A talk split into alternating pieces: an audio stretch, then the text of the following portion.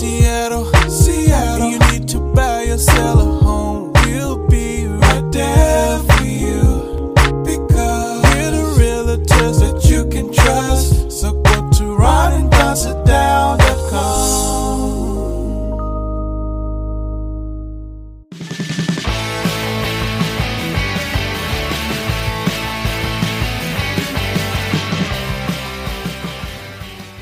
Thanks for listening to the Ron and Don Show. I'm G Force O'Neill, the real brains of this operation. Hey, Dad, can we go get a sandwich? Hey, you guys, what's going on? It's episode number 208 now of the Ron and Don Show. He's Ron. What is up, Ron and Don Nation? Yeah, and I'm Don. We're live from the Les Schwab studios. Thanks to them for signing on for all of 2021. We are so appreciative for that. Hey, coming up with the Ron and Don Show, we're talking to one of our clients the other day, and she is actually a nurse that just got vaccinated. And you're not going to believe some of the hurdles that the healthcare industry is facing right now when it comes to vaccination. Also, Ron, you want to talk about someone called the Bean Dad? Is that right? Yeah, this is a really interesting story. There's a lot of uh, threads attached to this one, including Ken Jennings and the future of Jeopardy. But it involves a dad, a can of beans, a six-year-old child, and a can opener. Um, it's it's actually I, I can't wait to. I don't know what you're going to say about it, but I'm excited to hear. All right. And also, a lot of people have asked us, they know that we're licensed realtors at Windermere, and we had a great, great year last night. Thanks to everybody in the Ron and Don Nation. A lot of people are wondering should I sell right now? Should I buy right now? What's happening in the market and what's going to happen in 2021? Uh, some of the new early stats are out, which are kind of staggering. And we're going to share those with you and tell you whether you should buy, whether you should sell. And oh, by the way, if you're thinking about buying or selling, we have something called a Ron and Don playbook that we have written just for you guys. Well, there's two of them. There's one for a buyer, one for a seller. If you want a free playbook, if this has uh, piqued your interest, just email me directly, ron at windermere.com. I'll send it out to you straight away. All right. Hey, let's do this. We were talking to a healthcare professional, uh, and we're just going to call her Leslie, okay? And that's not her real name. We're talking to a, healthcare professional the other day. And this is someone that is one of our clients, and she works on the front lines and on the second lines when it comes to getting folks uh, vaccinated. I was stunned when I read the other day that in Israel, Israel, it'll take three months to get everyone vaccinated that needs to be vaccinated in Israel. And certainly more people live there than live here No, live here than live there. or live, yeah. But here in the United States, uh, we are on the slow track, not a fast track. We are on the slow track right now. They say it may take five to six years for us to get all get vaccinated and have herd immunity at this rate.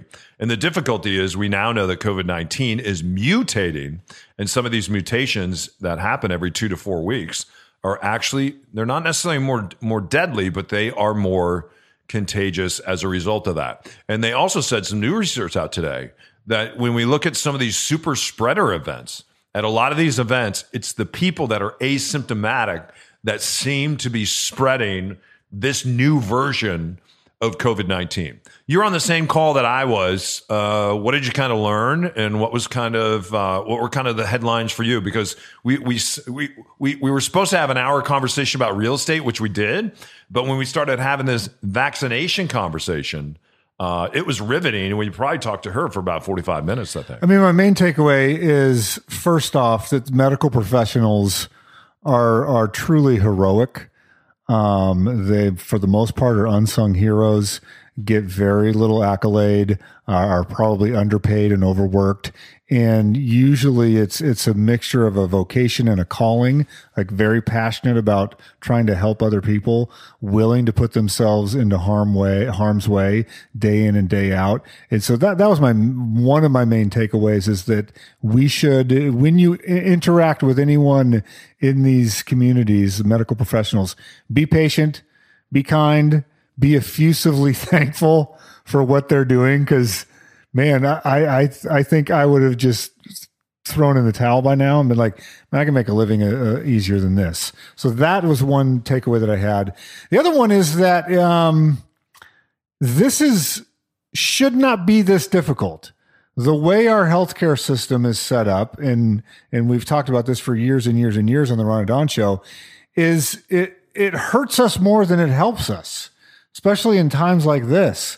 Like we're we're trying to invoke and enlist like dentists to help. You know, hey, do you know how to use a needle? Like, boom, get in here and do it. Like they're understaffed, under volunteered. There's tons of logistics because of the way the you know we have eight thousand insurance providers in different of the bronze level and the gold level and the silver level and the you know X, Y, and Z. There's just so many variants of insurance. Everybody has their own form. Everybody wants a different form filled out. Uh, each drug has its own requirements. You have to track the data. You got to scan everything. You have to report on the results. So th- we've created this thing where there's no infrastructure in place. Where, like you mentioned, foreign countries. If you're in a country like England, you have there's one form. You have one number. You go in, and uh, here I am. You know what I'm saying? Like they have one system, one computer. So they're not having to do uh, all of this gymnastics that we need to do in our country. And then the other thing that we've seen is at the federal level, they basically, because of the politics of this election cycle and the sore feelings about losing an election, kind of delivered vaccine and said, all right, figure it out, states. Figure it out. And I think that was a dereliction of duty. Yeah. What, what I learned in talking to her is is number one, when you look at a place like Israel, it's easy and easier for them because they have paperwork on everybody because everybody's been in the army, right? It's a requirement there. And also, healthcare around the world is so much better. I just paid $1,508 for healthcare for myself and my son. Uh, we don't have cards when I call and try to match up my health care with certain providers and hospitals, uh, they're just like, meow. And I'm like, but I'm paying $1,508 a month. $1,508 a month for myself and for my son. And we have a very, very difficult time. And that's not even for Cadillac insurance. yeah, it is not. It, it, it, it, we are having You a still got copay, you still got a deductible. yeah, we're having a very difficult time co- connecting all these things because because we're new to to this type of insurance in Washington State. This is what was interesting to me, though. Uh, I looked on my Facebook page the other day. I saw three people getting the shot that aren't healthcare workers, and they're not healthcare providers. One of one of the folks getting a shot, and I wanted to ask her about it. Uh, she is a secretary for a construction company. And so we asked the young woman that we were talking to today, we're like, how could they end up getting a shot when they're not even a healthcare provider? She said two things. Number one, they may be a volunteer. So if you decide to volunteer and they need volunteers right now, the the problem that they have is they don't know they don't know how to train the volunteers. There, there's not a system to train the volunteers. There's not a one eight hundred number for you to call to be a volunteer. If there was, we would give it out. And I've done a follow up on this. So so they lack volunteers. They want volunteers, but they have an inability to train those volunteers. Also, facilities. Uh, it's it's it's one thing to get the COVID test like you did the other day. When when you have to do mass vaccinations, especially with vaccinations and vaccines that have to be refrigerated and can spoil over time. Uh, she said that may be one of the reasons why you see people uh, getting vaccinated that aren't healthcare professionals. She said in their facility, they have so many shots that they prepare each and every day. And if there's not enough he- healthcare professionals that show up to get the vaccine, because it has a shelf life, they just start uh, Yeah, one vial could have like 30 yeah, treatments. And if only Yeah. 25 healthcare providers are there, they'll go get five people and, and, and make sure they use every dose. Yeah, and she said at one facility they were using Pfizer. Then they ran out of that. There's a whole bunch of paperwork. Moderna. Yeah, that has to go. Then they waited for Moderna. Then they got Moderna. And then w- with one of the vaccines, they have to go back and they have to give a booster shot. Also, when you get the vaccination, you can't leave. So what do you do with people in cars and then they have some kind of uh, Reaction. yeah, they end up having anaphylactic shock or something as a result of getting the vaccine. So if you have people come through like they have with the COVID tests in cars, you you can't drive the car after that. Now you have a traffic jam because you're supposed to stay there for at least 15 to 20 minutes. So nobody has really fought this through.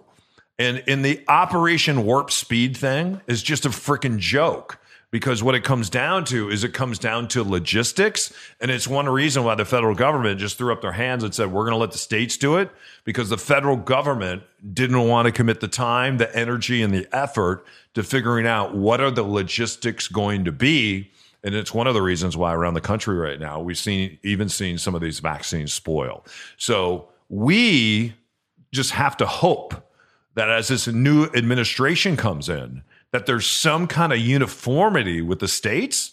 Uh, because right now there's going to be some governors out there that maybe get this done, and then maybe there's going to be some other. I mean, what do you do if you're Gavin Newsom?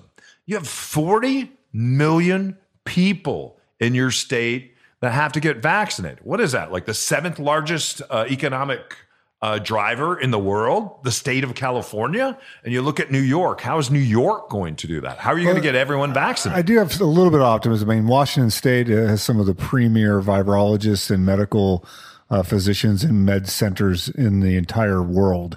So I, am confident, at least, that we have the expertise. We have the expertise, whether we have, have the resources or but not. Now, but now you have to scale it, right? And and I talked to another one of my friends who is a nurse and they are they are on the front lines, the second lines, the third lines. They just have the ability to come in and to help and to give a shot. And if you have three doses left over, I will run down and get yeah. it. But she so so she's willing to volunteer, but she's still waiting to be called uh, to be a part of something bigger than herself. So so anyway, we just have to pray as this new administration comes in that we can figure out the logistics and that uh, we can get it done. So, anyway, we come back. Uh, we got an interesting story about a dad and a can of beans. We'll talk about it on the other side of this.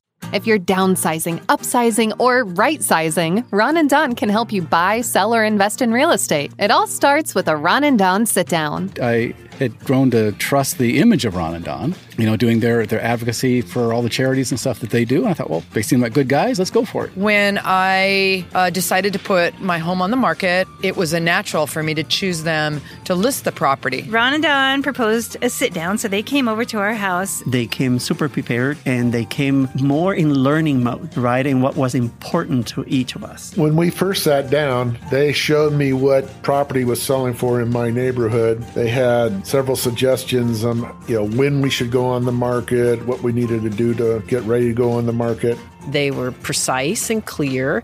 They managed our expectations well. If Don saw, you know, a risk or an area of concern he wanted us to be aware of, they just they just did a superb job. And they seemed personally interested in the houses we would tour. I think both of them said at some point when we were apologizing at how many houses we looked at, said, "We love looking at houses." They didn't hesitate to jump in and make this the house for us. They do have a way of making you feel like they're your only client client. That's super important to me. I don't think we'd have this house if, if it hadn't been for Ron and Don. I think I was just so impressed with the quality of the work that they did. We had multiple offers $50,000 more than the asking price. He had no contingencies, so I jumped on that one. It was the best case scenario. We couldn't have done better. It couldn't have been a better experience. The buying process was wonderful, and the selling process felt like we were their most important project. I couldn't be happier with the experience we had. I can't wait to do another deal with them. It was great. It was awesome. When you're ready to sit down with Ron and Don and start your real estate journey, schedule your time with the guys at ronanddonsitdown.com. Here's my dad and his boyhood friend, Mr. Ron, and my dad, Don. All right, you guys, what's going on? Episode uh, 208 now of the Ron and Don Show, again, live from the Les Schwab Studios. And you just heard some of our great clients from uh, 2020 as we head into 2021. And we want to thank everybody we sold almost, tw- is it $20 million in real estate we sold Pretty last year? Pretty close, yeah. Pretty close to $20 million. How about that? That's crazy. And anyway, just about everybody was part of the Ron and Don Nation. So we thank you for that. Uh, if you're looking to buy, if you're looking to sell, or if you just have some questions and want to do a Ron and Don sit down, that's our website, ronanddonsitdown.com. Uh, and I think we did uh, five or six sit downs this year already, and we'd love to sit down with you. Go to ronanddonsitdown.com. You're under no obligation. We'll just have a great conversation and uh, find out if you have an obligation to have fun. Yeah. See if we'll be a part of uh, our real estate journey uh, together. Uh, what's a story about beans and dads and babies and diapers? And you're all, you're all fired up. Well, it's there's a lot of wrinkles here, so let me introduce the characters. You have Ken Jennings, who is lives in Seattle and is the best uh, Jeopardy person ever, who's trying to get the Jeopardy job. He does a podcast with a guy called John Roderick. John Roderick is uh, also in Seattle, and he is a singer. And he was on a band in a band called the Long Winters. Yeah. And so this is sort of an alternative band that had some notoriety and popularity. Okay. He has a nine year old daughter. Yeah. And so here's the basic gist of this his nine year old wanted some beans for dinner. Yeah. And so John thought it would be a teachable moment to say, you need to figure out, nine year old, how to use the can opener. Hang, hang on. This is not the story I read. The story that I read, because I want to get it right, is that she had never had beans before, and that he had introduced this as a special. Is is a special? He, he really played it up like like it's like you're. It's the first time a baby's had a piece of cake or had some chocolate. And in order to get this amazing thing that may be like a piece of cake or chocolate, you're going to have to open the can yourself. So I don't, I, I, I think he was really upselling the Okay, fact so he upsells the can. because that's what was going to be, that was going to be the funny part is nah, nah, nah, nah. All she got was a can of beans, right? So, he gives her that the was can of beans. So that was the cruel gives her the can opener. Yeah. And then proceeded to not help the child for a six hour ordeal of the kid trying to open the can of beans. And so then he took to Twitter and was tweeting about this experience, calling it a teachable moment. And fans of the band, fans of the podcast, um, were quick to revolt against this sentiment. He sort of doubled down on it uh, and is pretty snarky. And then people started digging through his Twitter, as the folks are wont to do in cancel culture, and they find some things that they deemed were not racially sensitive in his past on Twitter. And so they pulled Ken Jennings into the fray because Jennings is wanting to get the Jeopardy job. And so then Ken goes on his Twitter, his social media, and he apologizes for some insensitive jokes that he has told in the past. because they've done a, because they do a podcast together. This gentleman, and Correct. Ken Jennings. And, and so uh, Ken Jennings tries to clear the air before his Jeopardy shows begin next week. Uh, and so he's gonna he's doing a temporary hosting gig. I think he wants the gig, and so he's trying to clear the air. And so we got two different threads going here. But the first one, as a father, is there? I mean, maybe he was a little harsh, but is there? Is it a teachable moment to say, here's a piece of technology? Um, it's relatively rudimentary. Figure it out. Don't go to YouTube. Don't uh, look in the encyclopedia. That's not what he was doing, though. What, what this guy was doing, and, and and we've seen other dads out there do it. They're they're using their kids to become famous and to make money.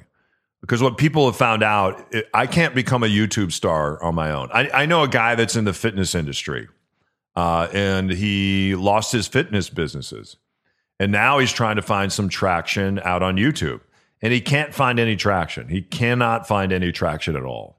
So what he's doing now is he's now incorporating his young son, and he's having his young son do some really weird things uh, in the same spirit as this, trying to see if they can get some eyeballs on it. Because at the end of the day, if you can get a lot of eyeballs on YouTube, YouTube will start writing you checks, right? So people see that and they hear you.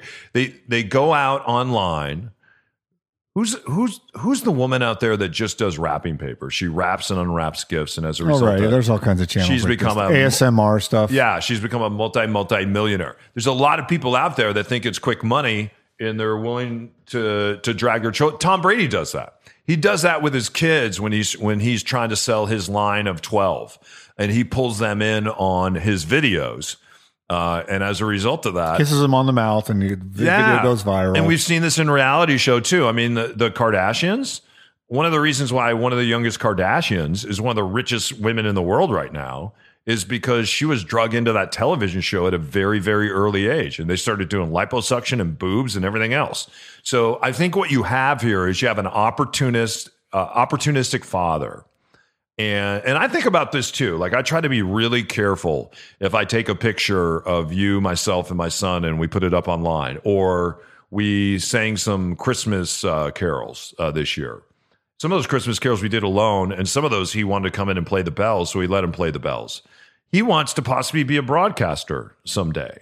And so this is fun when we do this, but our business model, our podcast, our real estate is not dependent on whether my son is on or not. And and what is happening here with these dads is they are trying provide they're trying to provide shocking moments. This guy is loving this, by the way. I don't think this bothers him at all. I think it bothers Ken Jennings because he might lose this gig. I think this other guy, it's made him famous. And there's a lot of people, if they can't get famous by doing it the right way, they have no problems doing it the wrong way as far as as long as they're getting some kind of attention. Just look at our president. He loves the attention. That's why he doesn't want to leave the Oval Office. So in this particular case, I think this guy got what he wanted. So Okay, so let's let's set the social media side of a part of it to the side. What about just the generational thing of al- allowing a child to struggle with something? Hey, you know what? You've come out and done demo with me, and I'll tell you this right now. My son is 10, you're 50. He's done more demo than you have. Uh, he can probably work demo tools better than you can. And you're good with tools. You're a good builder. You're a maker. You, you have a website where you make stuff. Uh, Ron is really gifted. Every once in a while, he'll hand me something, and he's like, "Here's a pen. I made it out of a tree." I'm like, "You made this pen? Yeah." So, so you have these mad skills, but I'm not afraid to put a crowbar in his hand. If you if you put a smash bar in his hand and you say, "Hey, we're going to go do some demo," he gets fired up for that. He has his own helmet that says G-force on it. He has his own set of gloves. He has his own respirator. So at the age of 10, now when we demo, I may go in there and I may demo on a weekend for eight or nine hours. He may demo and come in for 30 or 40 minutes and then hang out, eat some lunch, uh, have some fun, play some games, read a book, and then just kind of jump in when he feels like it. I want him to be around men working physically with their hands, around people, because I don't want him just to be around video games all the time. I want him to feel that. I want him to understand. I wasn't taught about tools at, at a young age. I don't, I don't know if you were, but my father never introduced me to tools. Uh, I even had to figure out how to take the lawnmower apart and put that back together when the damn thing broke down, which I got pretty good at. So I just had to kind of figure things out on my own. So I think it is helpful if we take children and we place them in a setting where people are working and they're working hard, uh, because uh, they can walk away with a life skill. You you have lots and lots of skills, and we talked about this before, uh, because you you you have this spirit of whatever it takes, and will you put yourself in certain situations. And I think we should do that with our kids sometimes too, but not when it becomes a joke, not when it becomes haha, not when it becomes clickbait, not when we're trying to make money off our kids. Tom Brady did that. This guy did this. We saw this father a number of months ago uh, who made his kid run out in front of the car. He's trying to catch, uh, create a YouTube moment too. So everybody is trying to become a star on the backs of their young kids and make money as a result of that. That kind of made I, that makes me a bit sick to myself. Oh, me as well. I, I- totally condemn that. I, I, I do think, though, that there is value in letting a child struggle to figure something out and not doing it for them all but you the don't have to put it on YouTube. No, you don't have to put it on YouTube. You don't have to stretch it out for six hours. Yeah. Um, but developing persistence and in developing the desire to figure something out and not just give up. Uh, there are so many times that I meet adults that give up too quickly. That that at the at the first sign of struggle, they just give up. Yeah. I'm, I'm going. I'm taking my ball and going home. It's like you're an adult. Yeah. Like lean into this for a minute. Like you don't give up as soon as you get resistance. Yeah. So you can't open the can.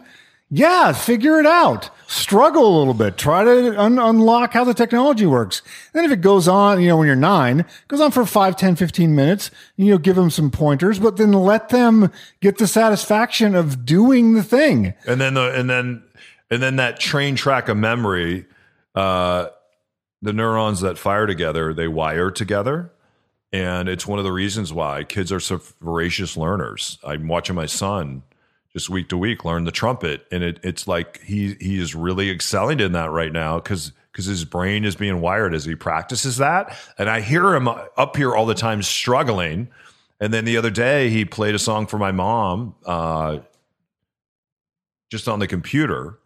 And she was in Albuquerque. She was blown away by that. She, she, she went, Wow, you're, you're gifted. You've gotten so good. He's not gifted. He's just been working really hard. Gifted is when you take time, you take energy, and you take persistence, and you keep coming at something like you just said, and you lean into it, and you do it over and over and over again. And then out of that uh, comes your gift. And then just real quickly, I, I hope they don't cancel culture Ken Jennings. He has said some bad jokes on Twitter. I do think he's a good guy. We've met him several times. I think he would be a good Jeopardy host. Uh, I don't What think were, what were his bad jokes on Twitter? he just has some sometimes off-putting jokes.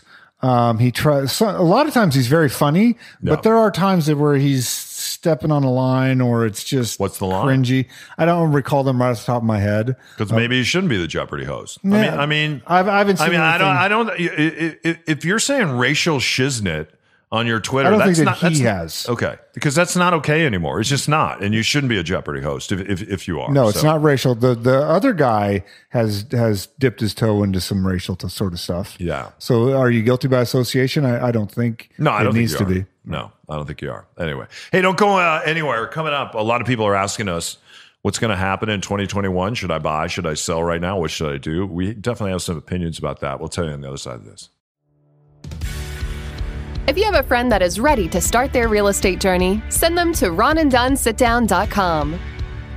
All right, you guys, welcome back to uh, episode 208 of the Ron and Don Show.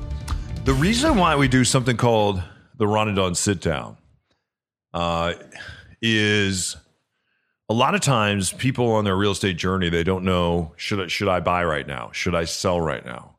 What's happening with the interest rates? What's happening in the economy? What's happening with myself? Uh, do I want to move to the country? I see a lot of people doing that right now. Is uh, COVID has become an issue and leaving the urban core. Other people are saying, "Wow, maybe I should move back into the urban core, places like Seattle, because maybe I can rip a deal on a condo." As uh, some of those things have softened up because people have left those areas because they didn't feel safe or because they didn't have the amenities that typically you want in a downtown core because a lot of the restaurants, bars, and other things have been closed. Today we did we did a Ron and Don sit down, and a lot of times we don't derive business out of it. We hope to because it's the way that we make money, pay for this podcast. It's the way that I feed my ten year old son. But many times we end up meeting people from the Ron and Don Nation. We might give them advice. We might refer them to somebody else. Uh, or we might end up doing a deal. You never know. And if we don't do a deal now, like with our friend Todd, we ended up doing a deal like six months down the road, right? And it was such a fun deal that we did with Todd. I bet we'll end up doing another uh, deal here at some point. Today, uh, we talked to one of my good friends, uh, Laura, who's a commercial broker, and she wanted to know should I sell now or should I wait till October? And so we have some thoughts about that. Tomorrow, we're going to talk to uh, one of our clients and wants to know hey, should I sell my house now? I'm in a position where I lost my job. The cash inside that house is real important to me, and there's a lot of cash in that house. Will there be as much cash in that house six months from now? Because that house is my piggy bank. What do you guys think? So, Ron, what do you think as you look at your crystal ball as we approach 2021? And as we constantly hear these questions should I buy? Should I sell? And are those even the right questions? Those are the kind of things that we talk about typically in a, in a Ron and Don sit down. Right? Yeah, first thing is is it's impossible to time the market. So the best time, the only only way you know if you were at the top or the bottom is when you're looking in the rearview mirror. And so you can go, we can look back and go, hey, 2018 at this specific date, that was the market peak. And you could say 2008, 2009 on this specific day, that was the absolute bottom. But you don't know that going forward. So I like to advise people to that shouldn't be the deciding factor. Um, the deciding factor should be where are you at? This is something that I think a lot of people struggle with is identifying, and this is why I think it takes so long. Most people think about a real estate transaction for like 18 months before they actually do anything. They start looking at websites, they start examining things, they start thinking about it, they start daydreaming. Uh, they might even go back in the day, pop into an open house or drive out into the country or whatever before they actually get motivated to do something. So the biggest step to me in this entire process is what do you want? What is it that you really want? And so for somebody that like is in a situation where there's a, an employment change and they need equity in a home, that's a very different situation than a person that's getting a divorce and they're forced to sell their home. Uh, it's like, hey, the, they're part of our divorce decree is we have to sell this home and split up the assets. That's very, very different. Someone that is retiring and saying, you know what? I, I had my career on the West Coast. I'm going to move back and be closer to my family. I'm going to sell this house here. I'm retiring and I'm looking forward to being closer to my family. That's a very different situation. Now we had some other, other people where it's like, should I buy right now? Well, it depends. Like that's what the process that we have with the Ron and Don sit down is all about. But I will say this: if you've been on the sidelines and you have some money that's been in, an account somewhere just sitting there, and you've been thinking about real estate, I think there's a lot of opportunity right now. I think there's opportunity in the condo market, as you said. I think there's opportunity in in some pockets of the east side right now. I think there's some opportunity along the light rail situation. I think there's some opportunity for investment properties. I think there's a lot of opportunity right now if you're wanting to jump in. Uh, absolutely, I'm on both sides, buyers and sellers. What about you? Well, I, you could take the same house. Let, us take a let's take a six hundred fifty thousand dollar house in Ballard, if you can find one, and I could take three different clients and tell them three different things. I could tell a client you should absolutely sell because maybe you did lose your job. And there is going to be some kind of correction in the market here. Money is super cheap now. So it will continue to be cheap as we head uh, into the early part of this year. But will it still be cheap in the fall or will it be cheap this time next year? That we don't know. But if you're in a situation where your house is your piggy bank and you're really reliant on that piggy bank and security is important to you, then maybe you are going to sell now. On the other hand, if you're like, hey, this has been a great house, it's a little thrashed inside, I'm going to paint it. I'm going to travel for a couple years because I have my laptop and I'm going to go to Mexico, let's say, and travel around Mexico. Uh, and I could take this house and I can rent this house out to someone else. I know I'll have to pay a company eight to 10% uh, to rent the house out and maybe I'll rent the house out for the next three to five years, let somebody else pay the equity and and pay down the mortgage. That particular client, I would say, you know what, don't sell. Don't and there's not a lot of real estate agents that do that because I think many, well, I shouldn't say many, but I know some. I should say many. It, it's about the transaction for them sometimes. And my concern is about the transaction for you and where you are on that journey. So in that particular case, it's like, yeah, you know what? you should hang on to that house in Ballard and you should go travel. And you're not depending on whether the market goes up or down because you're like, hey, I'm going to do this for the next five years. So maybe it makes sense to hang on to that piece of real estate. So that's the way that I look at it. You take the same house, take the same property, and it just depends upon where you are when it comes to specific and different life events, right? Uh, right now in downtown Seattle, I do see an opportunity condo markets are not selling. They are not moving. And we see them really softening. And in Seattle, it's interesting. But because, that's a long term play. Yeah. When the when the housing market is hot, many times the condo market is not. And when the condo market heats up, then we'll see a reversal sometimes in the housing market. So I think for a lot of people, though, if you are dependent on your house really being a piggy bank and you are dependent in the next you know year or two and you're going to need that money uh, then you might think about selling. But like, hey, I can hang on to this thing. I have enough equity in it where the mortgage payment would be a push, meaning I don't have cash flow. But at the same time, I'm not losing money. This doesn't become a feeder property. Then that may make sense to you. Other people we have found when we sit down with them, they're like, yeah, I'm going to hang on to this and I want to be a landlord. And then we describe to them what it's like to be a landlord. Some of them are up for it and they're like, right on. Other people are like, yeah, I don't want to have anything to do with that after you just described to me. We're sitting in a house right now, it's two years old. The floors in this house, this house was used for two years as an Airbnb. And this house made a lot of money as an Airbnb. Uh, this is one of the homes that I own. If you look around at these floors, though, and I, I spent a lot of money on these floors. These are these are top line finishes in this house. These are A plus finishes.